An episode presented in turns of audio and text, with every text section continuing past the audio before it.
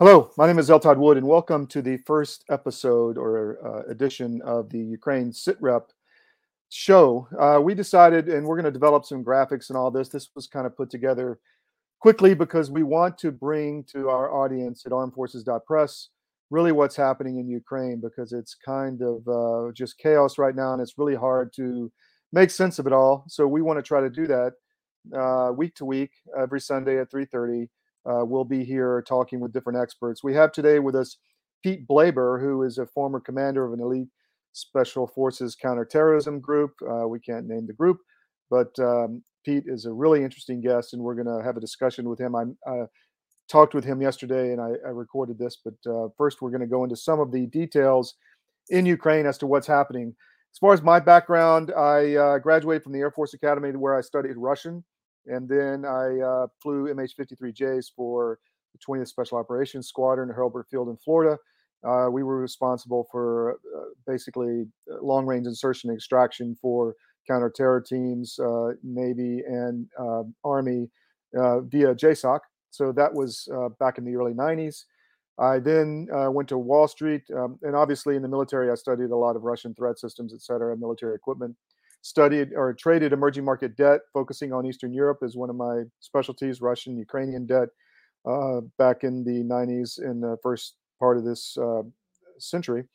And uh, then I left and started just traveling around Eastern Europe, turned into a national security job at the Washington Times, reporting on primarily Eastern Europe. I wrote a column for the Washington Times called Behind the Curtain uh, for several years. And then we started our own entity, tsarizm.com, T S A R I Z M, which is our site, uh, which has grown into a global media company. But Tsarizm focuses on Eastern Europe. So I built a network in Ukraine uh, starting in 2014 with a variety of sources, government, um, NGOs, uh, academics, um, and, and analysts. And so I have an extensive group of sources inside Ukraine and have for some time. That became very helpful in 2019 when we broke a lot of stories on the Biden crime family and their corruption issues in Ukraine. Uh, I love the people, uh, but the government really, and including President Zelensky, is not working for the people of Ukraine. Um, that is um, something that is um, very true. And so that is uh, something we'll go into with Pete. I was in uh, Kiev during the invasion uh, and ended up escaping across the Moldovan border on foot. So I have a strong connection with the Ukrainian people. So this, uh, nothing I say is against them whatsoever. But I think Zelensky is working for someone else, including you know the World Economic Forum and whoever is creating all this chaos around the world. What is happening here is an information operation, and that is uh, very clear on both sides. Both sides are spewing propaganda. Um, uh, the U.S. has a uh, mercenary force in East Ukraine fighting Russia right now. I've spoken to many of them that go back and forth and these are former highly trained operators. Uh, Ukraine cannot survive without, uh, you know, this uh, American support, including billions of dollars in weapons, most of which is not getting to the front. It's being grifted off and stolen, and we estimate around 30% is actually getting to the Ukrainian people. So that leaves a propaganda war on both sides. It's very difficult to find out what's happening inside Ukraine. Uh, we've had the Nord Stream 2 explosion. There's a lot of, uh, you know, schools of thought on who actually did that and who benefits. And recently we have some very striking comments from Joe Biden saying to prepare for nuclear war. You've got uh, the, the U.S. government stockpiling uh, nuclear drugs uh, and, and therapeutics. Um, so this is a very scary time, and we want to kind of tr- cut through the noise and get to what's really happening in country. Another thing that happened today was or last night was John Bolton, who is the mouthpiece for the warmongering crowd in the Middle East and, and also now in Russia, is calling for the assassination of Vladimir Putin. So, to top that off, let, let's look at what's happening in Ukraine real briefly, some latest intelligence, and then we'll talk to Pete. So, you have the uh, Zaporozhye nuclear power plant in the south. There's continued shelling around it, uh, mostly taking out transmission lines. It's working on spare generators now a very dangerous situation. The control of the plant goes back and forth. Um, you've had a gas leak in the Baltic Sea uh, from which is creating an economic and uh, ec- environmental disaster from the explosions of the Nord Stream pipeline. There's a lot of confusion over a lot of the Russians, which are uh, allegedly fleeing the country because of the mobilization. Um, the truth is somewhere in the middle. The propaganda, you know, Mockingbird media in the West is saying that you know a million Russians are leaving the country. That's not true. Uh, a lot are and have escaped and gone out of country, but there's a lot of patriotism still in Russia, and a lot of them are signing up. So that is not. You have to be very careful what you see and and believe uh, coming from the media. Uh, Zelensky uh, says he won't meet with Putin, no negotiations. Again, he's only propped up by American weapons. Once that goes away, his tone will likely change. Uh, Biden said he would meet with Putin, so we'll see where that goes. Liz Truss outed herself as a globalist a mouthpiece entirely, saying uh, it's all Vladimir Putin's fault in Ukraine, which is also not true. Um, you know, the the battle in Kherson has is is still raging in the south and in the north around Kharkiv. There's been an Ukrainian, Ukrainian offensive, but it's probably not as successful as what people are, are saying in the media. Uh, but Russia is having major problems. Uh, a lot of their leaders are incompetent and not really, um, you know, they have a top down uh, military structure, which prevents a lot of innovation on the ground. And, and so that prevents a lot of effectiveness that the U.S. forces, U.S. trained forces have. So with that, I want to move over to Pete Blaber and bring him in. And, and I'm going to let you listen to the entire conversation, and then that'll be the end of the show. But uh, and next week we'll be back with an even more interesting guest. So here's my discussion with Pete. And please join us every Sunday at 3:30 for Ukrainian SITREP. Thank you. So, welcome to the first issue of Ukraine SITREP. Uh, my name is Todd Wood. Uh, just a quick background on me: I'm an Air Force Academy grad I flew MH-53Js for AFSOC, uh, which worked for JSOC back in the day, flying uh, counterterrorism teams uh, around the world. And we have with us a very interesting guest, which who I'll know you, I know you'll enjoy listening to. Pete Blaber is a former commander of an elite counterterrorism team. Uh, the team name shall not be named. Uh, we'll leave it at that. Uh, welcome, Pete. Thanks, Todd. Great to be here. So, you know, we are going to talk Ukraine. You have a lot of thoughts on the. Let's start from the thirty thousand foot view. You, before the show, you were telling me some ideas, which I found really uh, strikingly interesting. So tell us, tell us your thoughts, Pete, and we'll interject some of the specifics and you know tactics on the ground as we go along.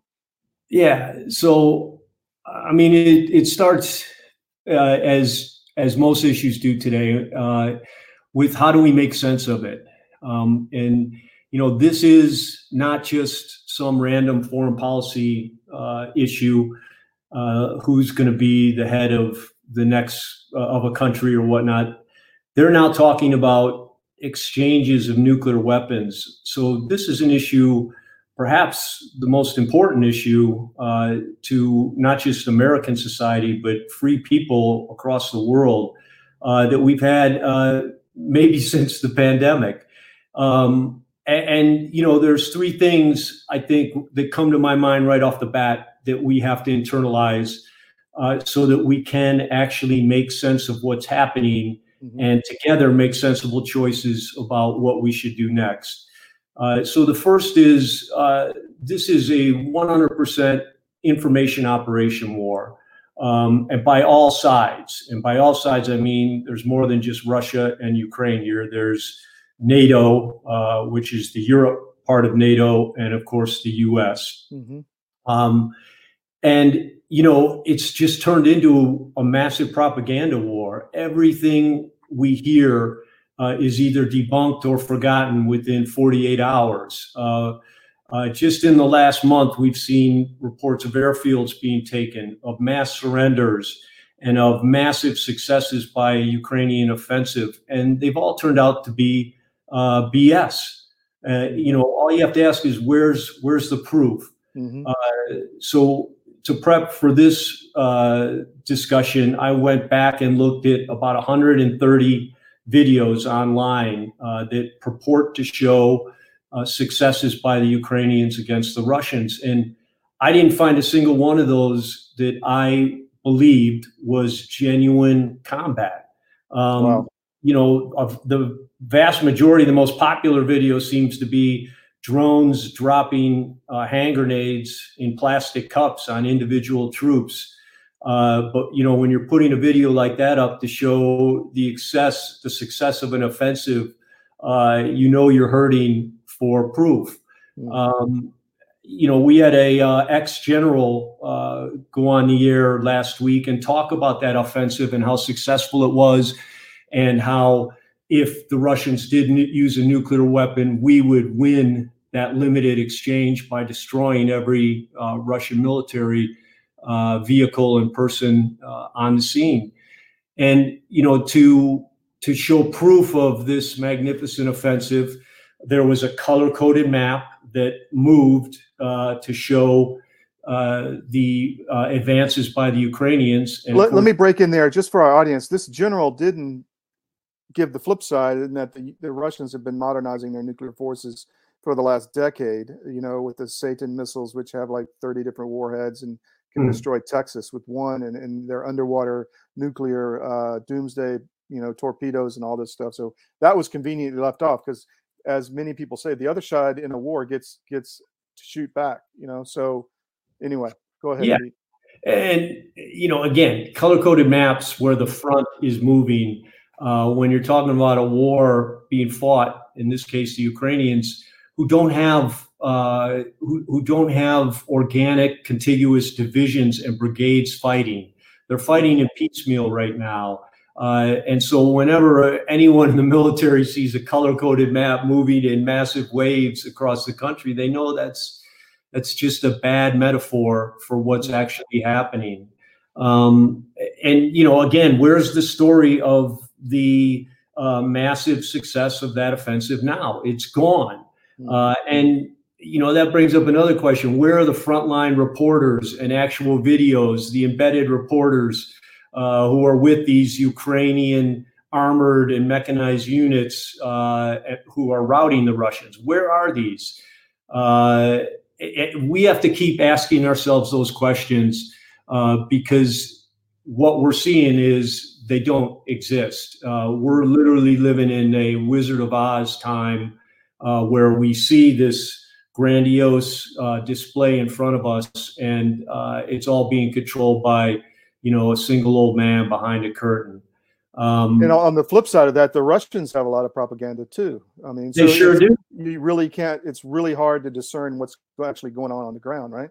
Well said. And uh, so again, you know, that comes to you know that comes to just the summarization of this number two we just cannot trust the corporate media and it's important in today's world and corporate media means uh, you know big tech mm-hmm. and the mainstream media together uh, because we now know they they are together mm-hmm. um, but you know there's an old human nature saying uh, once bitten twice shy and it's a very uh, important principle because you know it's human nature. If someone walks in and punches you in the face for no reason the next time you're around that person you're not going to allow them within six feet of you and you're going to be very cautious because mm-hmm. they punched you in the face.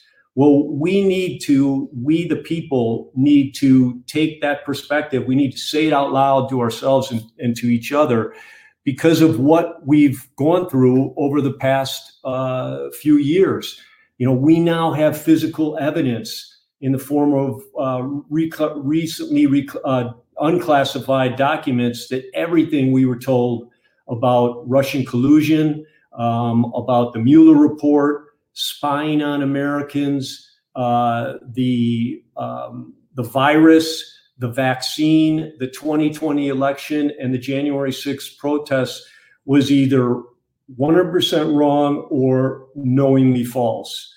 And that's a fact. We have documents to back that up. So once bitten, twice shy, we can't yeah. believe anything we're getting uh, from either the mainstream media, uh, big tech, or the administration that controls them. And that's not a political statement that's a fact. And uh, we should all be willing to say that no matter what administration is running the country. When those checks and balances break down, uh, we're, we're Ichabod Crane, the headless horseman, just riding around uh, without any knowledge of where we're going or knowledge of what's going to happen next. Which is probably the intent, right? Yeah. By whoever is running the country. Yep. So we got to get back to good old facts and critical thinking. And fortunately for us, we can do that. And fortunately for us, we have independent media like yours, Todd, Mhm. uh, where there's an outlet for us to go uh, and to listen to each other and pressure test what we believe because you know what we believe in first uh, you know first reports is almost always inaccurate incomplete or both and so you know we have to critically think about these issues uh, and that brings up the third point um, we have to take politics out of uh, anything that we try to make sense of. And what's happened again, those same you know uh, organizations that I just talked about have made everything political. And you know it's important to remind ourselves politics is a man-made up concept. Politics doesn't exist in nature. Nowhere in nature is there is there a political party. Uh, and if we all forgot or had a uh, you know, an alien mind eraser weapon hit us overnight, we'd never think about politics again because they're 100% man-made up. And they, the problem with them is they contaminate the way you think about the world. And you know, a good example of that is what we're seeing right now. Uh, this isn't black and white. Uh, it shouldn't be support Ukraine, love Zelensky, defeat Russia, hate Putin. Uh, Yeah. That's farcical. Uh, you know, Ukraine was rated before this started uh, number 252 out of 257 of the world's countries as the most corrupt. So they were Yeah. 252nd most corrupt uh, country in the world. Only five were rated as being more corrupt than them. Um, so, you know, I've been to Ukraine and I know you have too. Ukraine is a beautiful country with beautiful people. But just like us, the citizens are not the government that's making all the decisions. And running- Zelensky's not working for the people of Ukraine. exactly, Yeah. and he's not the people of Ukraine, and Yeah. The U.S. government, the backers, are not the people of Ukraine, Yeah. and that's another reason why we need to heed these lessons of the past. We just learned it again in Afghanistan that you have to be very careful about doing anything outside your own borders and outside your own direct national interests. And Yes. uh, you know, Well, that that brings up a question, Pete. Are, is Ukraine the war in Ukraine in the U.S. national interest, national security interest? Yeah, it's a great question. And the answer, I think, is a resounding no. Um, and, and so the first, I'll tell you my thoughts on it, and then I'll tell you uh, why it's so important that we actually can't answer that question. So my first is just physical, the geography of Ukraine. Uh, if you look at it, and it's important to do, and every American should know where Ukraine is and know what the border countries are to its east and west, uh, and you know uh, it to the north, Russia to the north. Uh, but when you look at it, you see, you know, uh, y- they're not going to take Ukraine so they can take the United States, invade the United States.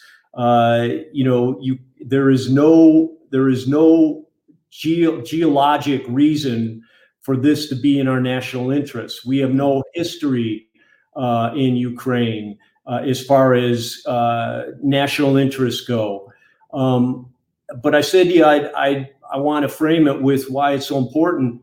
You know, it's not incumbent of us. We we shouldn't be sitting here trying to come up with reasons for why this does or doesn't make sense. That's the prime responsibility of any government Mhm. that makes the decision to go to war. And so think about it. Has anyone from this administration or anyone in the Pentagon gotten up and said, here's what we're doing? We're providing military aid to the Ukrainians as well as uh, training aid.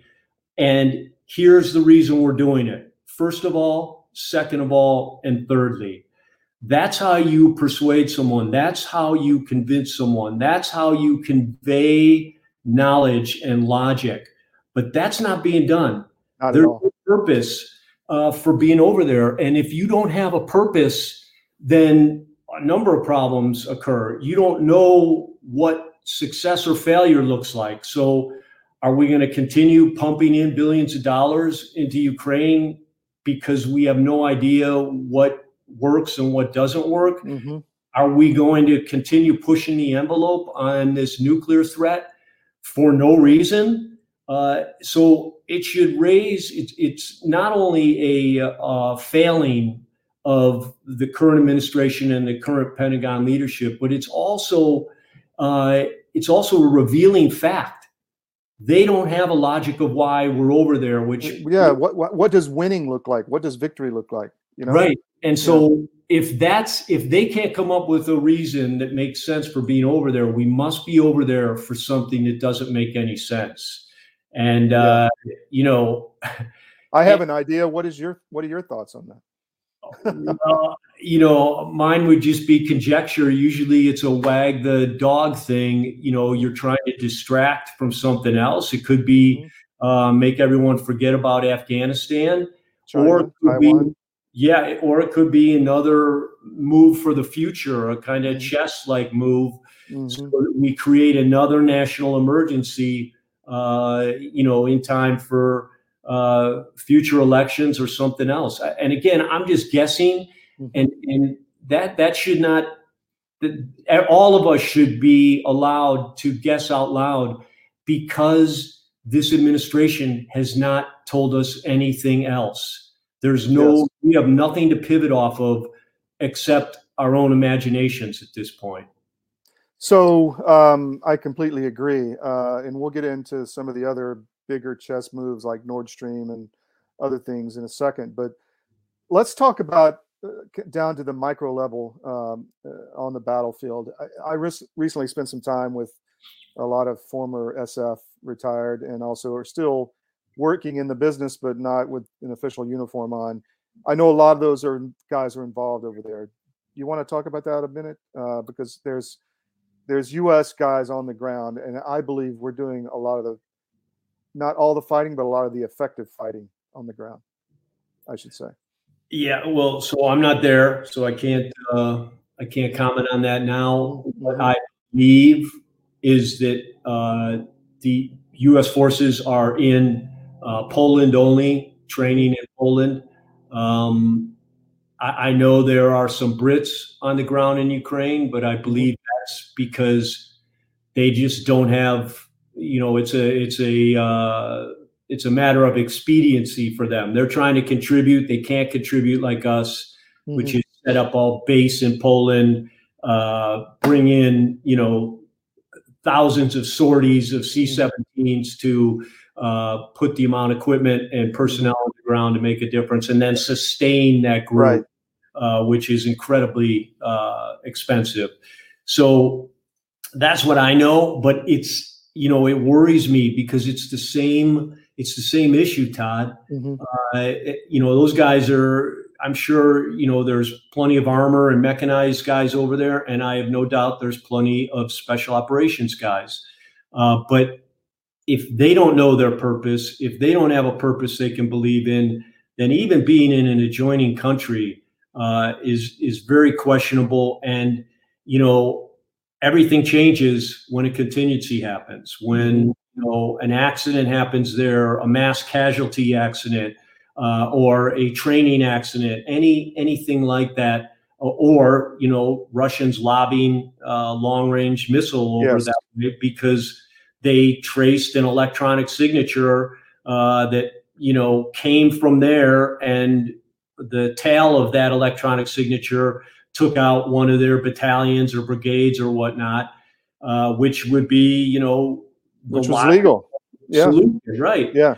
So so again, you know, our our military is being set up for failure uh, by just being put over there without a specific purpose. And you know, I'm not pretending this is some new revelation. You know, what one, two, three, what are we fighting for? Was was one of the most popular songs Mhm. uh, we all see when we look at videos of Vietnam.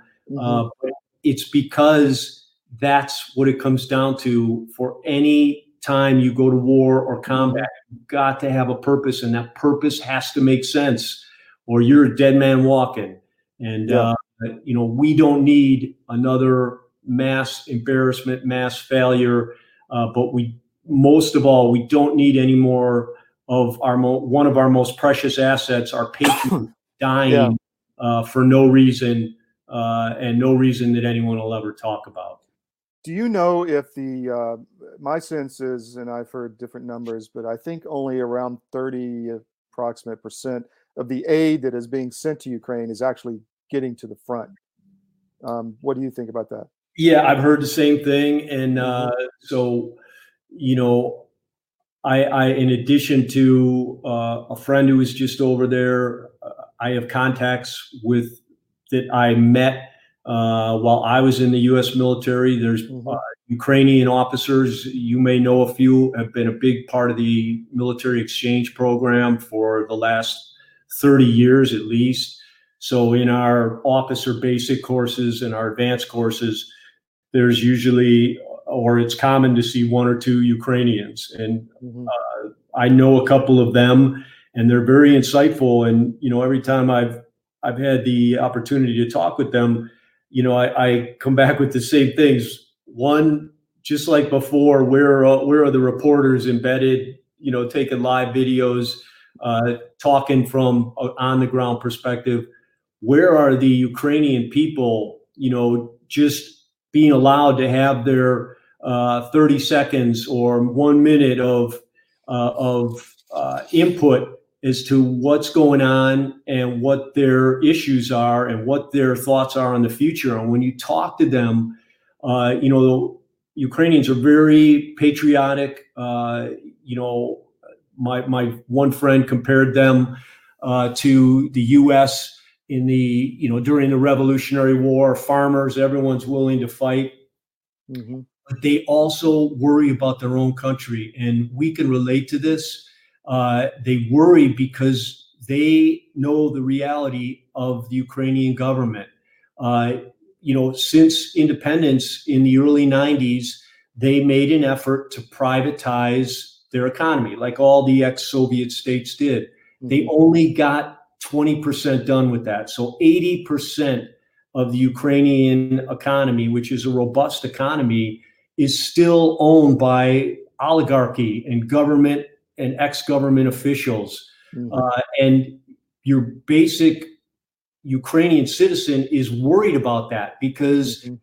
just like here you know we're not in on the the google billions aren't helping uh, you know right on the ground pay for their gas or uh, pay their mortgages or pay for their groceries uh, you know we don't see any of that money. Yeah. We just watch the results of it, and that's which is bad. It's nefarious. The results are bad. It is. Yeah. It is. So that's why you know you you come back to that point about uh, you know what's happening and what the future is. Well, even the Ukrainians themselves have doubts about their own ability to govern themselves uh, and you know the ability to take the next step, even if they were to uh, rout the Russians and suddenly have you know the entire old borders of Ukraine back to themselves.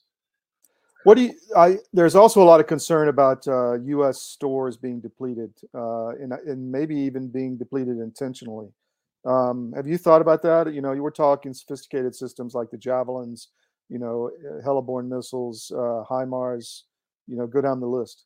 Yeah. So, I mean, the Javelin is the one I have a little bit of specific knowledge of. And the reason anyone who's fired a Javelin knows that the, the rocket itself is amazing, but that's not what makes the system. It's mm-hmm. the uh, rangefinder sight, the thermal sight. Which is, you know, the size of, uh, you know, one foot by one foot cardboard box. It, and I can't even imagine how much it costs. It's got to be mm-hmm hundreds of thousands of dollars. Amazingly sophisticated piece of equipment. So, you know, a javelin's not just like an RPG. You got to have that box with it, uh, or you can't fire it. And it is a game-changing system.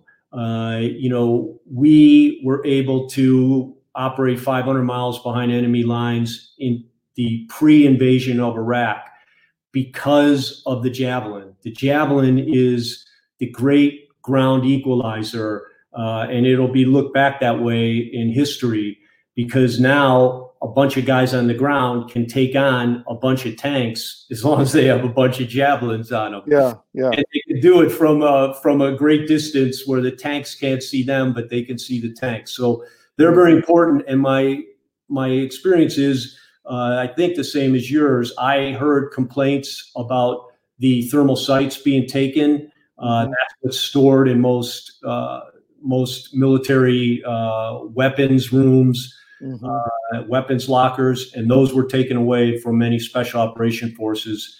Um, the problem with having some kind of opinion on it is, you know, none of us have any knowledge of the reality of the DoD procurement system right now. So yeah. if we took that and gave it to the Ukrainians, it'd be okay if the, uh, you know, the the assembly line was moving at the time and they were pumping out uh, you know, a 100 um, javelin sights a day, but you know that's not the case, uh, and I don't believe that's the case. So how those are getting replaced, I don't know. I know that the pre-positioned stocks, if you remember back, uh, you know, that came into prominence in the Gulf War. Uh, everyone talked about, you know, these pre-positioned ships that have brigades plus of armored mechanized equipment, artillery, ammunition, food that just float around in the oceans of the world, always at the ready to go in and provide equipment. Um, what I have been told is that we used all of those pre-positioned supplies uh, that were uh, for Europe, uh, and we gave them to the Ukrainians. Um, how good a deal that is, again, I have no idea. And on the one hand, it could mean, hey, okay, that means now we get to replace them uh, with all brand new stuff, and most of that was probably 30 years old. Mm-hmm. again, how long does it take to replace it? I, you know, yeah. the the supply chain is hard broke worldwide right now. Yes. I say that as a business owner, hard broke. Yeah. Um, and so I I can say with great with a great deal of assurity that this military supply chain is broke too. If you can't get a chip to make a Cadillac Escalade, then you can't get a chip to make you know a Javelin uh, yeah. sight. So all the same things go. Uh, again, we are owed some answers. We, the people, are owed some answers. Where did that equipment go specifically? Uh, was it replaced? And if not, when will it be replaced and at what cost? Are we yeah. twice as much as what we originally heard uh, in the billions numbers? Or, you know, was that part of the calculation? We'll give them 10 billion and buy, you know, 20 billion of new stuff to replace it. Uh, equals 30 billion. I don't know. And again, that's a question that needs to be answered by uh, the administration right. and the Pentagon do you, we're, we're essentially in Ukraine. Uh, you know, it's it's NATO more modernized equipment fighting. You know, post-Soviet tactics and and troop structures. Uh, mostly now, mostly conscripts because I think a lot of their contract soldiers uh, have been killed. Uh, a lot of their frontline. So, have we learned anything tactics wise on how to deal with these guys? Uh, yeah, it again, you know, probably the most important uh, or one of the most important questions uh, that not only should be asked, but should be an ongoing uh, tasking to all the military involved in this. Uh, so I'd say, yeah, three things we've we've learned and relearned. Uh, the first is never underestimate the Russians. it's very easy to do. Um, we know they have their issues, uh, but you know this is their soil, uh, and they have proven many times in the past that when it comes to uh, improvising and equaling uh, our advanced technology, they they've been up to the task, uh, and probably you know just as important, though less physical, is you know, the Russians have shown they can take pain and hardships. And because of their closed system, you know, there there's not uh, there's not what we have in the U.S., which is, you know, think back when Iraq, you know, first started under Bush. Mm-hmm. Uh, you know, if you were back here, all you got was you know 95% negative uh, about Mhm. you know being in Iraq, fighting Iraq, uh, participating in the war. They don't get any of that, and uh, they're very nationalistic to start with. So again, never underestimate them. Uh, I just say that up front. The second thing we've learned is they're 100% leader dependent, and that's Mhm. primarily a weakness, but a weakness that comes with an asterisk. It's a weakness because uh, you know it's their officer centric uh, approach to military organizations, and that's a communist, socialist, Yeah. uh, fixed pattern. They know there is no other way. If you believe in communism and socialism, Yeah. even authoritative top-down leadership.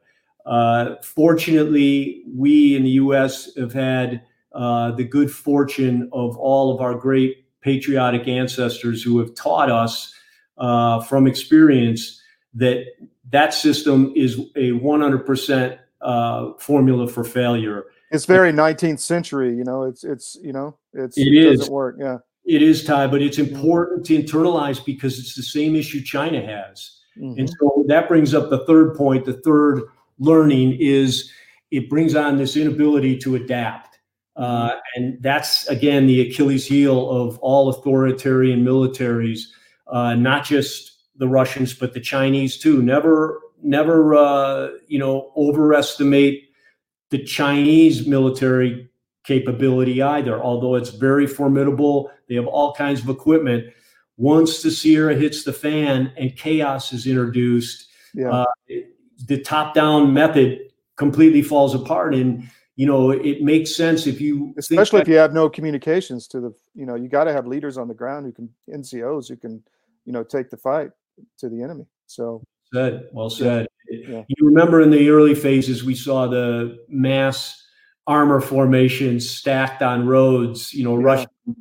And uh, to me, though, though, that's a little snapshot of that inability to adapt, uh, the inability to improvise. If you had an NCO corps and a professional army, the guys in the front, even if they had no comms, would go, you know, F it. I'm going around, I'm going through this field. Uh, you know, we'll build a bridge over the creek up ahead, and uh, but we got to get moving. I And- was told a story real quick by uh, an SF guy who just came back from there, and the Ukrainians have figured out that if they fly a drone into the windshield of the first vehicle in the convoy, that vehicle will stop, and then none of the rest of them will do anything. So they're sitting ducks to javelins or whatever. So Yeah. anyway, just Wow. Well, so again, an important point. Uh, you know, the Ukrainians, the strength of the Ukrainian military is their special operations. Um, Mhm. unfortunately, most of their conventional military, I believe, has either been destroyed or disrupted to such an extent that it's no longer, uh, you know, from a combat effective. Yeah, it, it's no longer a system. It's no longer a brigade, a division, whatever. But they're special ops guys who have been training with U.S. and Western special ops for over 30 years now. Uh, made a decision 30 years ago to go to the Western approach to military organization, which is uh, a professional uh, a professional force that's led by professional non-commissioned officers and officers. And the uh, Ukrainian Special Ops is that it has NCOs, senior NCOs uh, that are you know co-manage the team, co-lead the team with the officers. When the officer's not there, they lead the team, uh, and they live it, and they can see how effective it is. In your example of the, you know, uh, the drone flying into a windshield is a great example of not just you know what comes out of that, but of that ability to adapt and to innovate on the fly in combat. It Mhm. it rules the day uh, in most battles and most wars. I have a problem, Pete, with um, you know we're not at war with Russia, although we are in a proxy war. I hear a lot of U.S. military off senior, senior, senior officers talking about let's go kill Russians. I have a big problem with that. I mean, you're talking about the largest nuclear force in the world, first of all. Um, what, what are your thoughts on that? Yeah. So you know, my my thought would be to just ask the simple one word question: Why? Mm-hmm. Why do you hate the Russians? Why do you hate Putin? And you know, I think you're gonna you're gonna be answered with silence.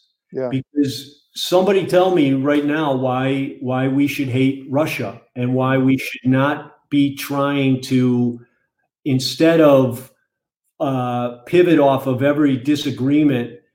Why are we not trying to find common ground? Which there's plenty of common ground, uh, and even as a common man in any country of the world, you can see that we have many of our uh, international um, philosophies are run parallel to each other. The, look at how many Russian Americans there are living in this country, uh, you know, who are integral parts of of our country and our the, our way of life. Uh, so, you know, to me, this is back to that get politics out of the real world. Uh, mm-hmm. politics are don't, don't exist in nature. Politics are 100% the result of our emotional brain. You can't mm. talk mm-hmm. about politics and not engage your emotional brain. Yeah. Uh, whereas to make sense of what's going on around us and sensible choices about the future, you have to engage your neocortex, your thinking brain. It doesn't have any prejudices. Mm-hmm. It just deals with the facts and what's going on around us. And so my response to anyone who says, you know, you're wrong because you don't hate Putin or you hate you don't hate Russia. My question is why? Why should yeah. I hate Putin and why should I hate Russia? Um, there's certainly plenty of other bad actors and bad countries yeah. there that you can pick to you know throw your ire toward. But yeah. I, I do not see it with Russia, and I don't believe most people do. I think those military officers, I've never heard that, but the ones you're talking about, you know, are the victims of you know repetition breeds recognition. It's the central organizing principle of propaganda. I also think it's a narrative that's being foisted down from the top. But right. um, and, propaganda. And, you know, I dealt with. I have a team on the ground in Ukraine that I've built over the last decade, and they feed. They still to this day feed me what's going on. And one of the things, and these are guys, and one of them was a lieutenant colonel and, and actually fought against the Russians in 2014 in Donbass. And uh, his his comment to me was, you know, we know the Russians, we'll deal with the Russians. My his worry to get his country back was Soros and the corruption. He said, we want our country back. Yeah, you know, this is what, and so this is what people need to understand.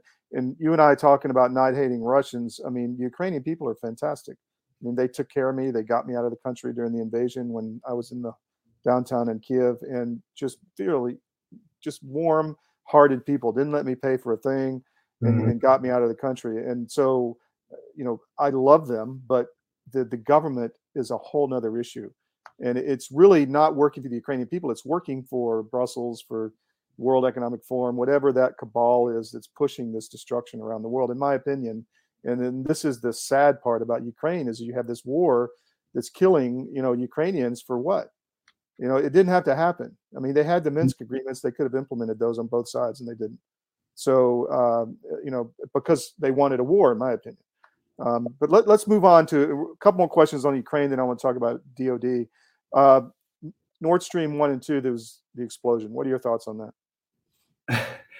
Well, you know, again, uh, we can't believe anything we get from the mainstream media, and that because this is an IO war, we really can't believe anything we get from uh, Ukraine or Russia. And mm-hmm unfortunately, from the U.S., mm-hmm. uh, which is uh, I say that with heavy heart mm-hmm. uh, because it's just so such a shocker to me uh, to be sitting here and to actually be saying it. But you know, we can look at it and apply common sense, and I think you know most of the commentators uh, who have done that, Colonel Macgregor and a few others. Uh, you know, are widely criticized for doing it, but you can't escape the basic question of, you know, why. Uh, there's mm-hmm. got to be a logic of why to, to go to the lengths they had to go to, which required some massive, complex calculations, uh, you know, of how to do it, how to do it cleanly, uh, how to do it uh, quietly. Mm-hmm. Uh, so, you know, this was not, uh, you know, uh, this was not manslaughter. You know, yeah. this was premeditated. And who does it help? Well, you know, could Russia have done it? Sure, they could have. Uh, but why? Why yeah. would they can just turn the pipeline off? Uh, why would they blow it to smithereens so that it's completely non-useful and it can't compete with uh, the other pipeline that comes in uh, through Poland? So, you know, it's it leaves you with the question: Well, who else had a motivation to do it? Mm-hmm. And unfortunately, you know, that list is pretty short, uh, yeah. and it's hard to ignore back to the original point about the technology required and the planning required. Uh, it's hard to ignore that and then discount that the U.S. could have been uh, involved in this. Uh, I know physically there's radar, uh, there's evidence, radar evidence that uh, both uh, fixed, I believe a P 3 was flying in the area, as well as some helicopters uh, they have the patterns that they were mm-hmm. flying. It was right over the area um, and right uh, in sync with the timing of when the uh, when the when the pipeline blew. Mm-hmm. So, you know, again, it just uh, it's hard to deny that it was U.S. and and I say it again.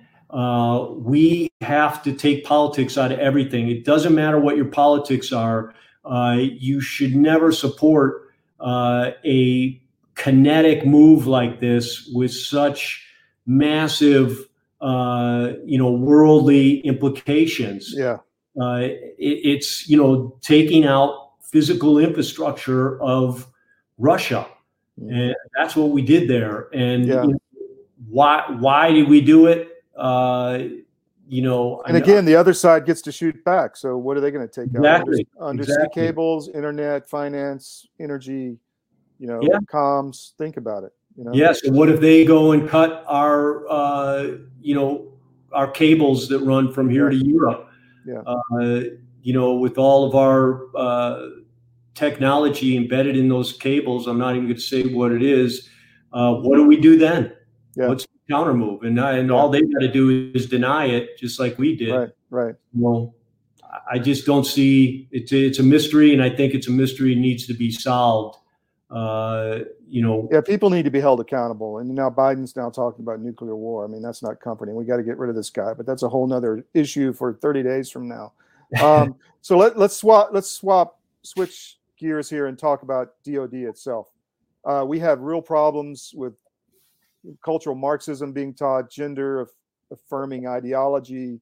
Uh, you know, what everybody knows what's happening in the U.S. military, the vaccines, all this is negative and hurting the force. Recruiting's way down, readiness is way down.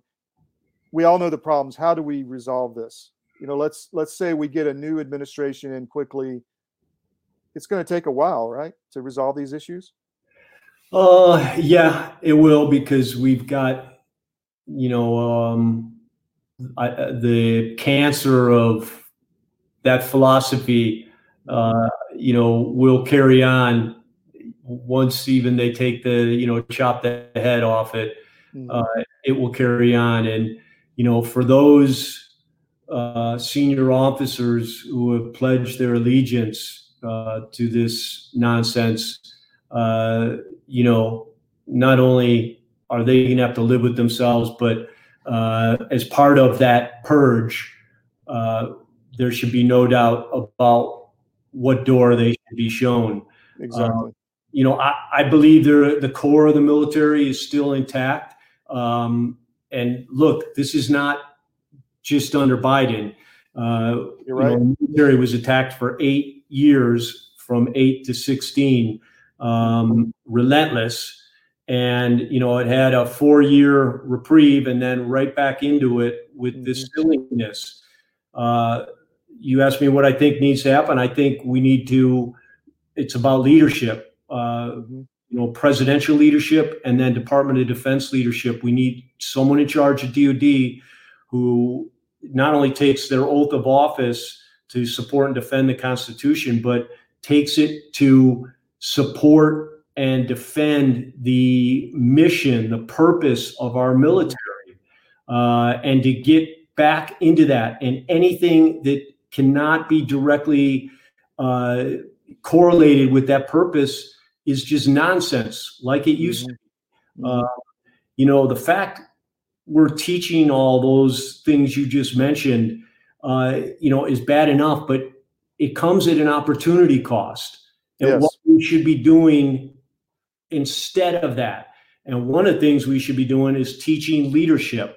Yes. Um, you know, because it's leaders who are going to save the day here, and it's leaders who are going to bring us back. But we're now uh, creating a whole cohort of uh, soldiers, sa- sailors, airmen, Marines who have had very few snapshots of true common sense leadership.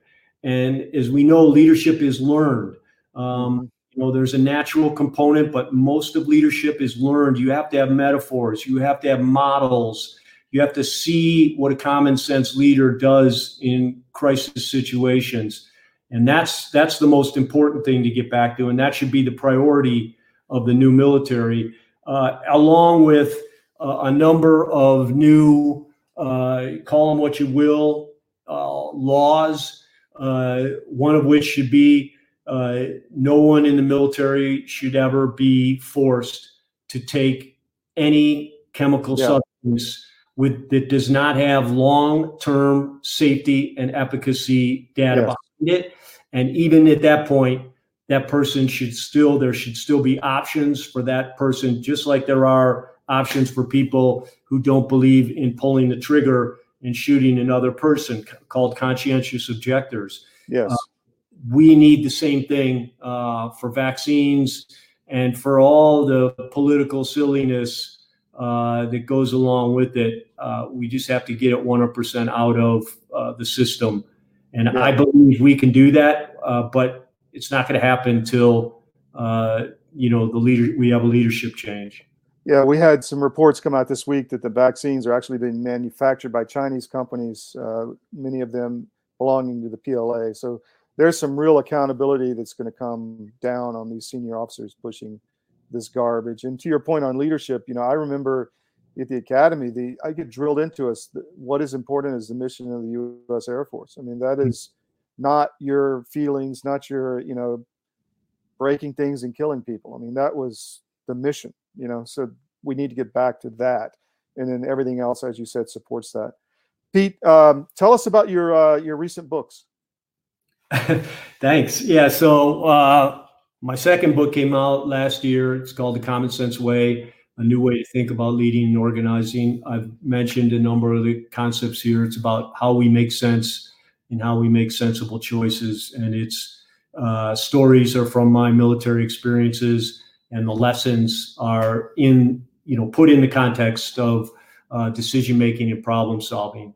That really is what leadership is. A good leader is not someone who uh, makes funny jokes, uh, is handsome, and lets you go home from work early every night. A good leader is someone who makes good decisions, solves complex problems, that set the conditions for their people to succeed. Mm. And that's what my second book is about, along with the stories. And uh, you know, I I had it planned for a long time, eh, but I never thought it would be uh, as timely as it is right now.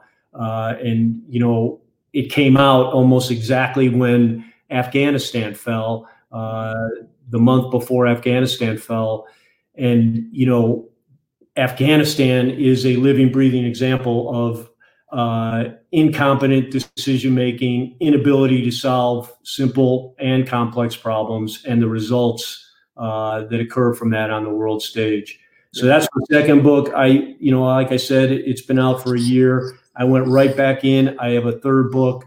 It's called Common Sense Leadership Matters. Uh, you're the first one to hear about it. It's at Department of Defense pre-publication review right now.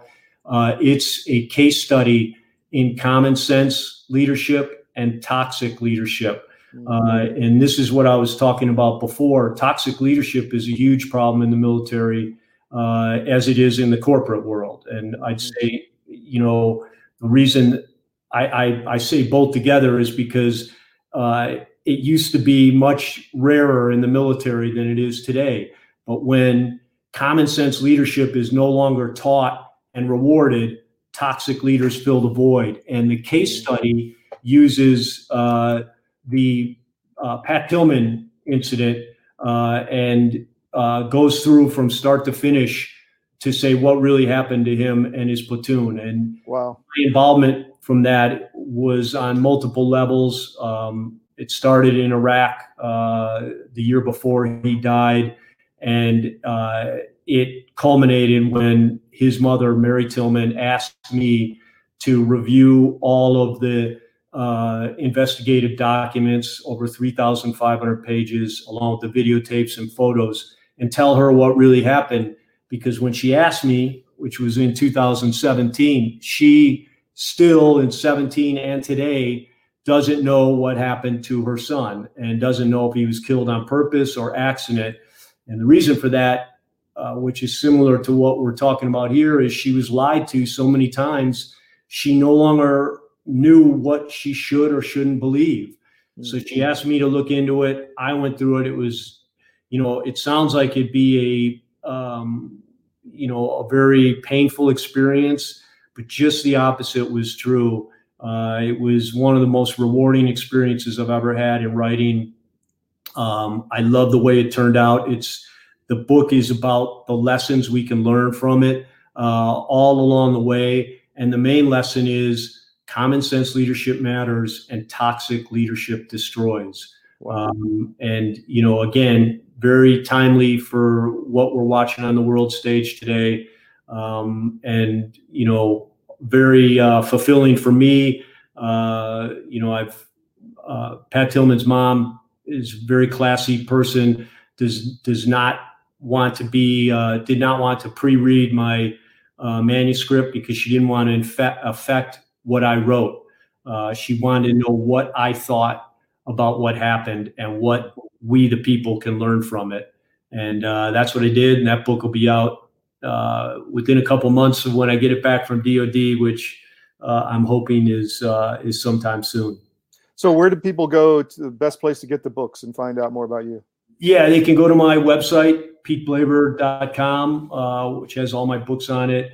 Uh, Amazon has them, Apple Books has them uh, also, but they can go to my website. There's a number of articles I put on there also. One is about the collapse of Afghanistan.